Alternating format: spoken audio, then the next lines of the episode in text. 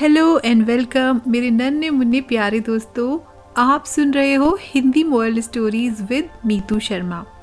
आज की कहानी का शीर्षक है पैसों का पेड़। एक बार की बात है, एक गरीब लकड़हारा लकड़ियां काटकर अपने घर जा रहा था। रास्ते में उसे एक साधु बाबा मिले। सर्दियों के दिन थे। साधु बाबा ठंड से ठिठुर रहे थे।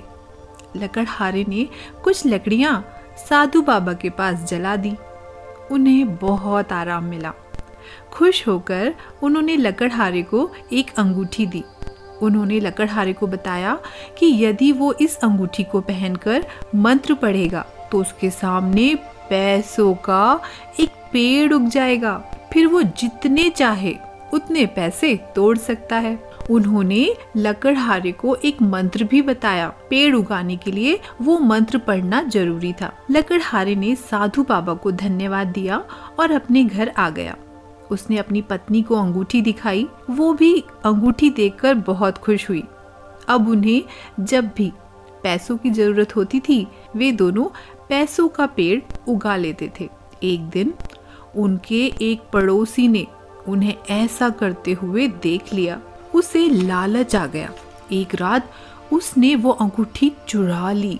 उसने अंगूठी को पहन लिया और पैसों का पेड़ उगने का इंतजार करने लगा, लेकिन कुछ भी नहीं हुआ।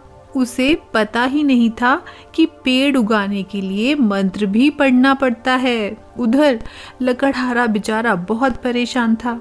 उसने पूरे घर में अंगूठी ढूंढी, लेकिन उसे कहीं भी अंगूठी मिली नहीं। वो बहुत परेशान होकर साधु बाबा के पास पहुंचा। साधु बाबा ने अपनी शक्ति से चोर का पता लगा लिया। अंगूठी उस लालची पड़ोसी के पास ही थी।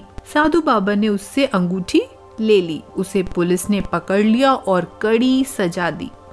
तो बच्चों, इस कहानी से हमें क्या शिक्षा मिलती है कि हमें कभी भी चोरी नहीं करनी चाहिए। चोरी करना बुरी बात होती है।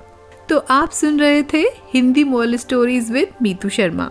आपको ये स्टोरी कैसी लगी मुझे ज़रूर बताइए। आपसे मैं फिर मिलती हूँ एक और नई कहानी के साथ। तब तक अपना ध्यान रखिए और अच्छी अच्छी बातें सीखते रहिए। Bye bye.